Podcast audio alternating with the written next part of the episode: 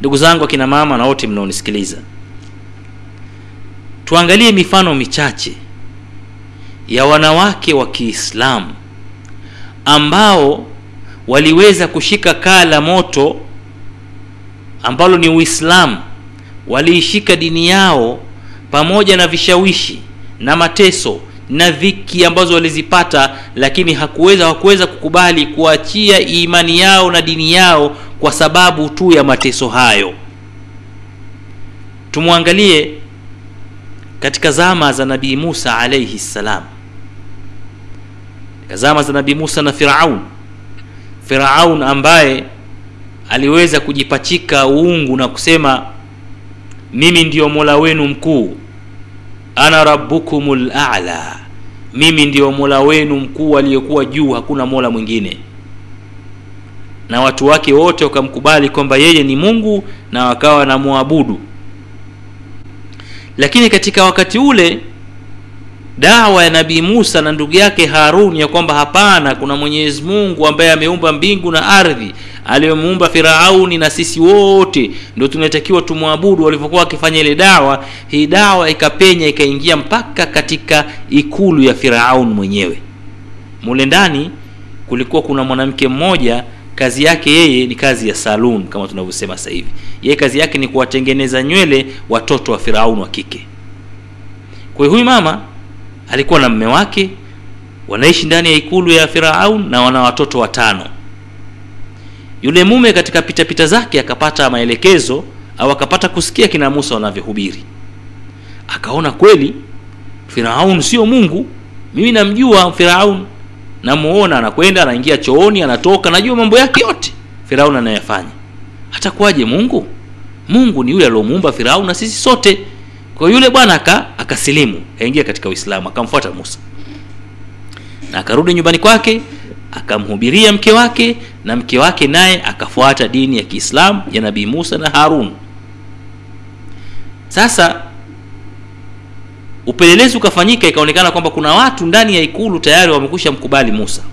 Katika watu ambao walishukiwa na wakakamatwa ni mume wa huyu e, mwanamke wa salun huyu mchana nywele kwa yule bwana akachukuliwa alivyoulizwa akakiri kwamba ni kweli na firaun akaamua kumuua haraka sana kabla fitna ya kumwamini musa haijaenea katika ikulu yake. Yule mama akabaki ni mjane na ana watoto wake watano.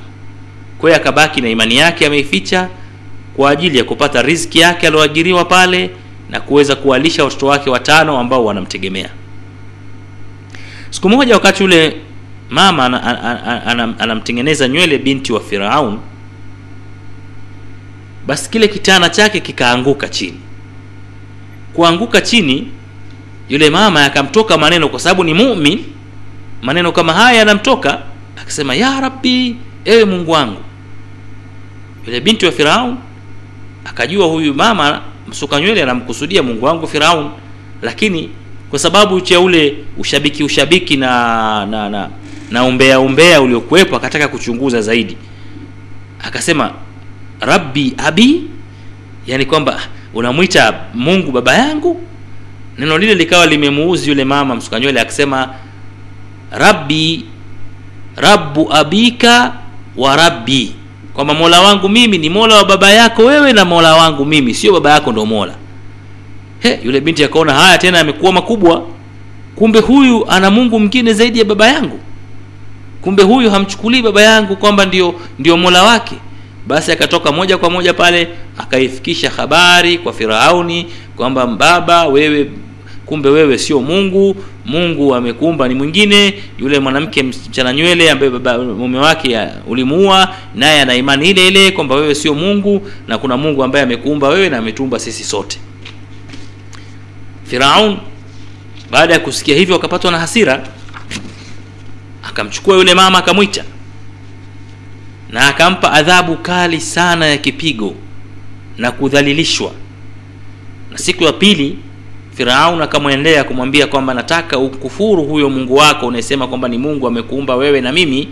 Umtoe katika fikra zako na utamke hadharani kwamba huna mungu huyo mungu wako pekee ni mimi hapa. Yule mama akakataa kwa sababu tayari pale imekuja kati ya kumshirikisha mwenyezi mungu subhanahu wa taala na kuweza kutoka katika mafundisho ya kiislamu kufuata kumwabudu e, firaun ambaye ni mtu kama yeye. Yule mama akasema siwezi kukusema kwamba wewe ni mungu bali mungu wangu mimi ndio aliyeniumba mimi aliyekuumba wewe na aliyeumba mbingu na ardhi na aliyeumba vitu vyote. Firaun akaona sasa hakuna adhabu iliyobakia isipokuwa ni adhabu ya kumtesa huyu mama kupitia kwa watoto wake hawa. Katuma askari wakaenda wakakoka moto mkubwa sana wakaweka sufuria la shaba kubwa sana ambalo huwa linapikiwa katika mahafali ya maelfu ya watu. Kubwa sana sufuria lile likajazwa mafuta moto ukakokwa mafuta yakawa yanachemka kwelikweli basi firaun akaanza kutaka kumchukua mtoto wa kwanza ambaye alikuwa ni mtoto mdogo bado ananyonya. Mama akamkimbilia yule mtoto akamshika kwa nguvu zake zote akampa na titi lake anyonye na akawa amemkumbatia hakuna askari ambaye aliweza kumtoa pale. Firaun akaona yaanze na kijana mdogo anayefuatia baada ya yule. Akamchukua yule mtoto huku mama akilia anashindwa kumwachia alomshika anashindwa kumshika alokamatwa wanampeleka mpaka katika lile sufuria la shaba liliowekwa pale la moto wamtumbukize lakini kabla hawajamtumbukiza wanamwambia mama sema kwamba mungu wako ni firauni tumwachie mtoto wako. Mama anashindwa kutamka. Anasema bado anaendelea kusema kwamba mwenyezi, mwenyezi mungu wangu ni allah ambaye amemuumba firaun ameniumba na mimi na ameumba wote. Maaskari wanamwachia yule mtoto mdogo anaingia sufuria la mafuta lenye kuchemka mafuta. Hebu fikiria ndugu yangu mwislamu hiki ni kisa cha kweli ambacho kimesimuliwa katika vitabu ambavyo vimethibiti ambavyo vimetokea katika zama za nabii musa alaihi salam na firaun. Mtoto yule kaingizwa katika mafuta anababuka anapiga na kelele dakika zimepita dak... sauti imetokomea nyama zimechemka zimekaangika mpaka zimeungua na mifupa imebakia. Wale wanamfuata mtoto mwingine wanamchukua. Ikawa ni hivyo hivyo. Mama uvumilivu umekuwa ni wa hali ya juu. Analia kupita kiasi. Anamuomba mwenyezi mungu subhanahu wa taala kwamba yale yanayotokea pale ni mambo mazito lakini huo ndo mtihani uliowapata wakina mama wa kiislamu. Mtoto wake mmoja mmoja mpaka anafika mtoto wa tano ambaye ni mtoto mchanga alikuwa akimnyonyesha. Anachukuliwa kwa nguvu kutoka katika mikono yake. Anapelekwa mpaka pale yule mama kusema kweli katika hali ile ya mwisho ya mtoto wake huyu mchanga alikuwa akimnyonyesha alishindwa kuvumilia na kuanza kusimama na kutaka kujitupa mwenyewe. Lakini mwenyezi mungu subhanahu wa akamtamkisha yule mtoto mchanga ambaye alikuwa hazungumzi kumwambia kumwambia mama yake isbiri ya ummi subiri ewe mama yangu subiri ewe mama yangu fanya subra ewe mama yangu. Subhanallah. Yule mtoto akatumbukizwa naye akawa ni mwenye kumalizika na kukaangika kabisa na kubakia mifupa katika lile karai la shaba. Na mwisho anachukulia yule mama naye sasa hivi tena hawezi kusema chochote kwa sababu watoto wake wote wamekusha kwenda hawezi kurudi akakufuru bali imani yake ikawa zaidi ni thabit na hasa baada ya kumsikia mtoto wake mchanga akizungumza hali ya kuwa alikuwa hana uwezo wa kuzungumza. Akachukuliwa yule mama akawekwa kwenye lile kirai, lakini kabla hajatumbukizwa akamwomba firauni ombi moja kwamba naomba nizikwe mimi na watoto wangu hawa mifupa hii yote hii katika kaburi moja kwa sababu mwenyezi mungu subhanahu wa taala atufufue tena tukiwa pamoja kama ni mama na watoto na mume wetu inshallah huko tunapokwenda. Maneno haya firauni hayakumeingia kichwani wala akilini tumbukize akatumbukizwa na akawa amekufa katika hali kama hiyo. Huyu ni mama wa kiislamu ambaye aliona kushika kwake dini ni sawasawa na kukamata kaa la moto. Nini kaa la moto? Kaa la moto dogo umelikamata katika mkono. Huyu mama amekumbatia moto lakini hakuacha dini yake kwa sababu gani? Anajua kwamba atakuwa amekufuru. Atakuwa amemkosea allah subhanahu wa taala. Mtoto hebu fikiria. Watoto wako mmoja mmoja wanachukuliwa wanaadhibiwa wanauawa mbele ya macho yako wewe. Lakini bado ukawa umeshikilia imani yako ya kusema la ilaha illa allah kwamba hapana mola anayepasa kuabudiwa isipokuwa mwenyezi mungu. Kwamba mimi ni, ni, ni mja wa mwenyezi mungu. Mwenyezi mungu ndio aliyeniumba hii ni imani kubwa sana.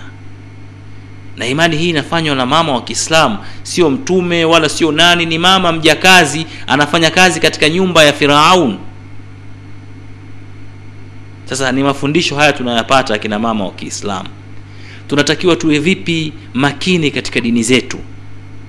Tunatakiwa tuipende vipi dini yetu tunatakiwa tuithamini vipi dini yetu na mafundisho yetu pamoja na, na mambo mengi ambayo yanatuzunguka matatizo kashfa matusi kubanwa katika hali nyingi kusemwa kuonekana ni watu wa ajabu. Lakini yote hayo hayafikii adhabu walizopata wakina mama wa kiislamu waliotangulia kama huchu tuliomwona lakini bado utakuta mwanamke wa kiislamu anashindwa kuvumilia oh, nitachekwa nitaonekana mshamba o sijui itakuwaje o joto kali siwezi kuvaa hijabu o sijui siwezi kufanya hivi. Wakati hakuna mtihani wowote ambao ameupata katika maisha yake ukilinganisha na hawa waliotangulia. Utakwenda kumweleza nini mwenyezi mungu subhanahu wa taala?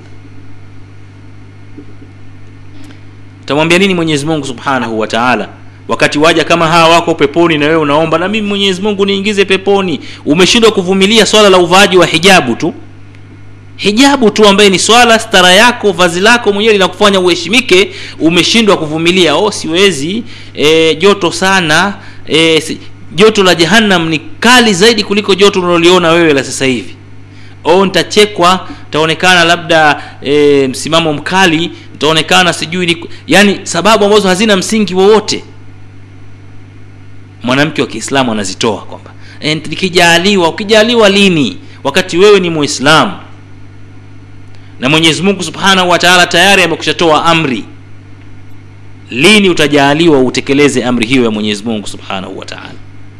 Moja swala la, la hijabu tu. Bado kuna mambo mengi tutayazungumzia. Kuswali.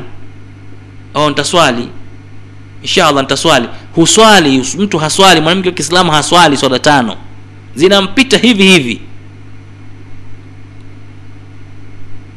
sasa zitafika zama ambazo muislamu kushikamana na dini yake itakuwa ni sawasawa na mtu ambaye amekamata kaa la moto.